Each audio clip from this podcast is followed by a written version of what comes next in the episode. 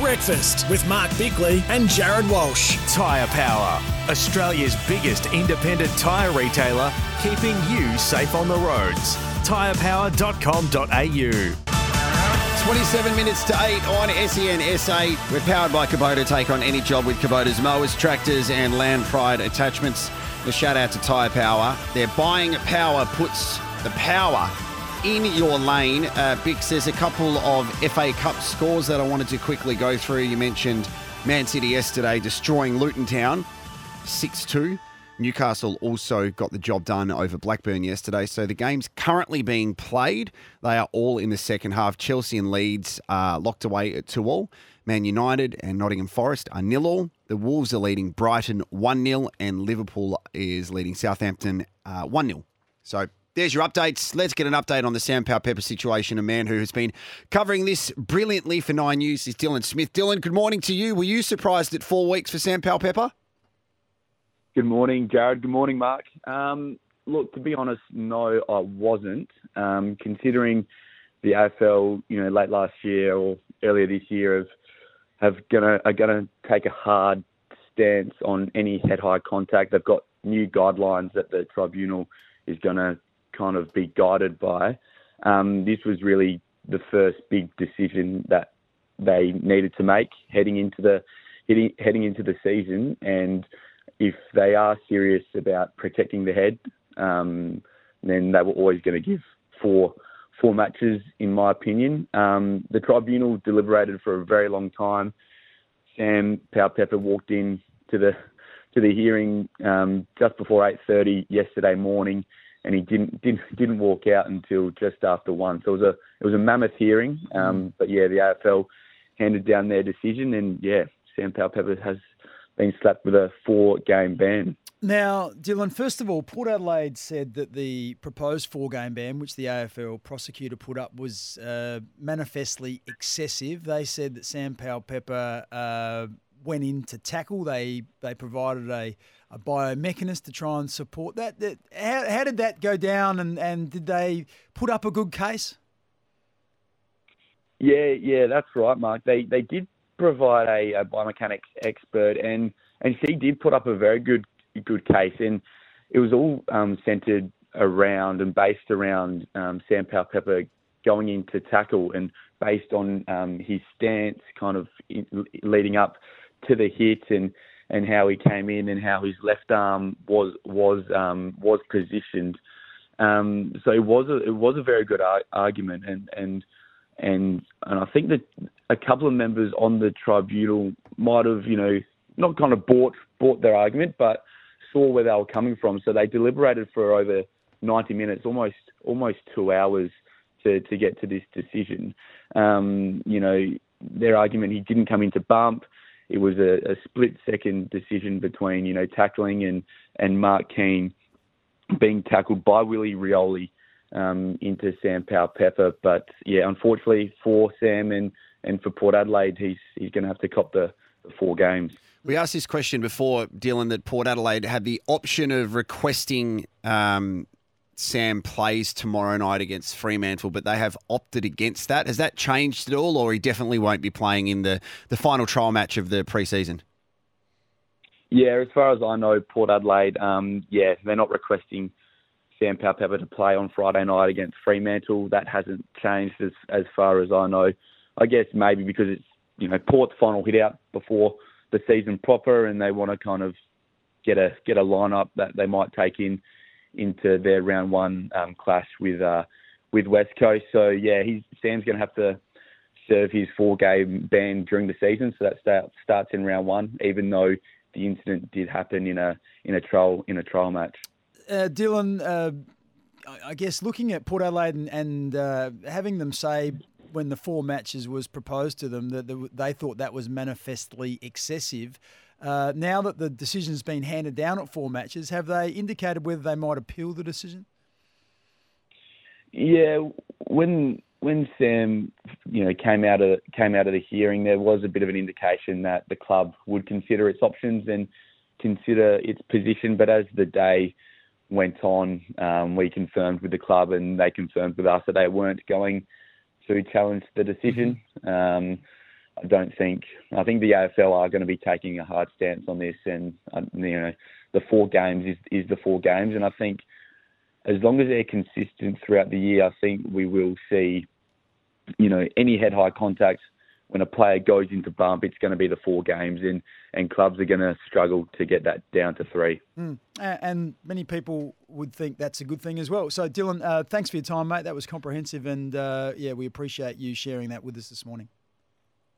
Thanks for having me on, fellas. Appreciate it. Dylan Smith from Nine News there. Uh, very good insight. You can follow him on the socials as well if you want to get all of the updates as to what is going on in the football world. Yeah, I must say the the argument that he came in to tackle and not bump, watching the vision, it, I think it was very hard to make that argument. Now, I don't mm. think that Sam Powell Pepper came in and said, I'm just going to knock this guy into next week. He's just a physical player, and and it, and it may just have been really clumsy, but to me, he didn't look like he was getting his body into a position to tackle. Um, and that's just my view. I'm not a biomechanist, uh, but that's from someone who's played a bit of the game. I just didn't think that that's what it looked like. This is what Sam had to say. I had a fair hearing. Uh, just firstly, I want to thank everyone that was involved, and um, yeah, we'll just consider our position from here. And uh, my my main goal now is just to get back to the team and um, focus on the year ahead.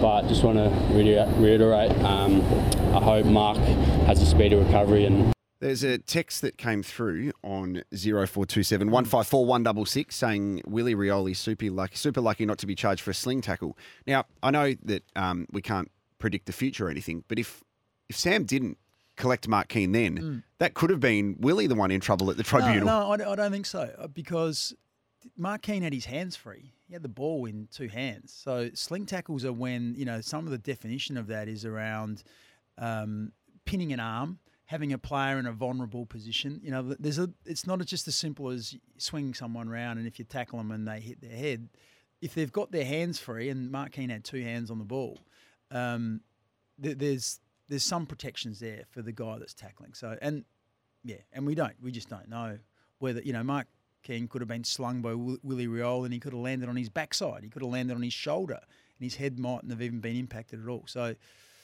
I'm I'm not sort of buying into that sort of crystal ball stuff of what could have happened. What actually happened was, unfortunately, it was just a misjudgment. Like the, some of the the biomechanists presented that he had uh, 0.09 of a second, and that's what footy's about. You have split seconds where you make a decision, and when you when you've got big bodies and you're running at speed and you make a decision and you predict what you think might happen and, and that doesn't happen and you collide with someone and then of course you collide with someone else and it hits them in a different manner and they don't get knocked out, you don't get four weeks. There, there are so many variables. So it's just a concoction of a whole range of things. And unfortunately, this time here, um, Sam Powell Peppers, all those things have sort of conspired against him, and he's uh, he's going to miss a month of footy, which is unfortunate for him, and it's also unfortunate for Mark Keane that the way that it all happened, he gets knocked out. He's he, he wasn't all that well, and um, and he misses a bit of footy as well. Zero four two seven one five four one double six. Daniel says, Bicks, did I just hear you call a biomechanic a biomechanist when you get your car serviced? Do You tell Tori you're taking it to the mechanist or mechanic. I, Daniel, I love everything that you say and contribute, but I feel that Bicks is correct in how he's saying it. I'm due for a win, surely. Yeah, I think you're right. I'm with you. It's a good text. We love the text, but I think you're saying it correctly. I hope so. What does this mean now?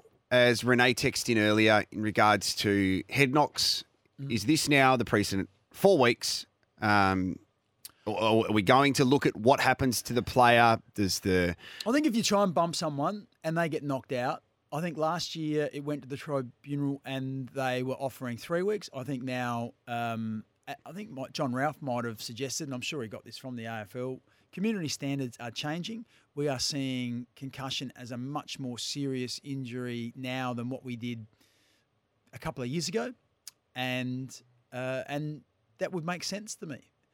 Uh, uh and, and I'm coming from a position over the we, we mentioned uh, when I came back, my son had a really bad concussion yeah. o- over the um, the break. He fell off his bike. He, he ended up being in hospital for three days.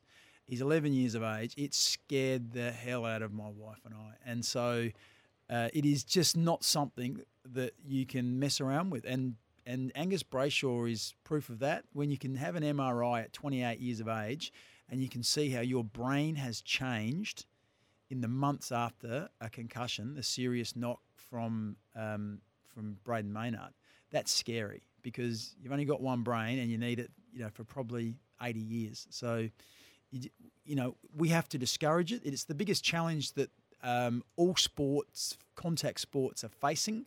And unless you move and change, you will see people drift away from the football, the rugby, uh, those type of sports, and they will drift towards basketball and other sports where the, the risk is much lower. The thing that amazes me, or, or I think will have to become a challenge soon, is is boxing and and mixed martial arts and all those sports because the actual aim of the game in boxing is to inflict a brain injury on someone. Yeah, it's to knock someone out. And so I just cannot see how moving forward that continues um, to be a popular pursuit. I, I just don't know how it works um, in my brain anyway. And I'm not a boxing fan, and, and I know that you know it's a whole industry, and there's great people involved in it. But I think that's you know if we talk about societal norms, I, I think societal norms will start to challenge boxing. Brett has sent in a text on a positive note, 0427154166. I had a great experience yesterday. I met the legend himself, Bruce McAvaney, on the Bay Esplanade walking his dog. I'm happy to report he's looking very fit, super friendly. Put my day on a high yesterday meeting the great man. one of the nicest people ever in sport. Just the, just makes you feel good. You say his name, you smile. Uh, And and if you've ever had uh, opportunities to spend time with him, I was fortunate when I used to live not far apart. We used to go jogging once a week for about a year or two, and uh, getting to know Bruce, just a star person. Never It's a solid name drop. You just went running with Bruce McAvaney. Well, I'm just telling you what I did. Um, Jeez, all right. I wasn't trying to be. Who else did you hang out with? Sorry, Who else did you hang out no, with? just just went running. You and Bruce. Yeah, just talking footy. Imagine that every once a week for about an hour, just talking all about sport with the doyen. It's pretty. I know. I was pretty It's good. comfortable with It's real- myself. Yeah, you've got a bit of humble brag. And it's not even humble, it's just bragging. Exactly. Um, 15 minutes until the toss of the coin over in New Zealand. We'll keep you up to date with that one next. Well, we've been waiting for this. Mark Bickley's AFL ladder for 2024. We'll get into it.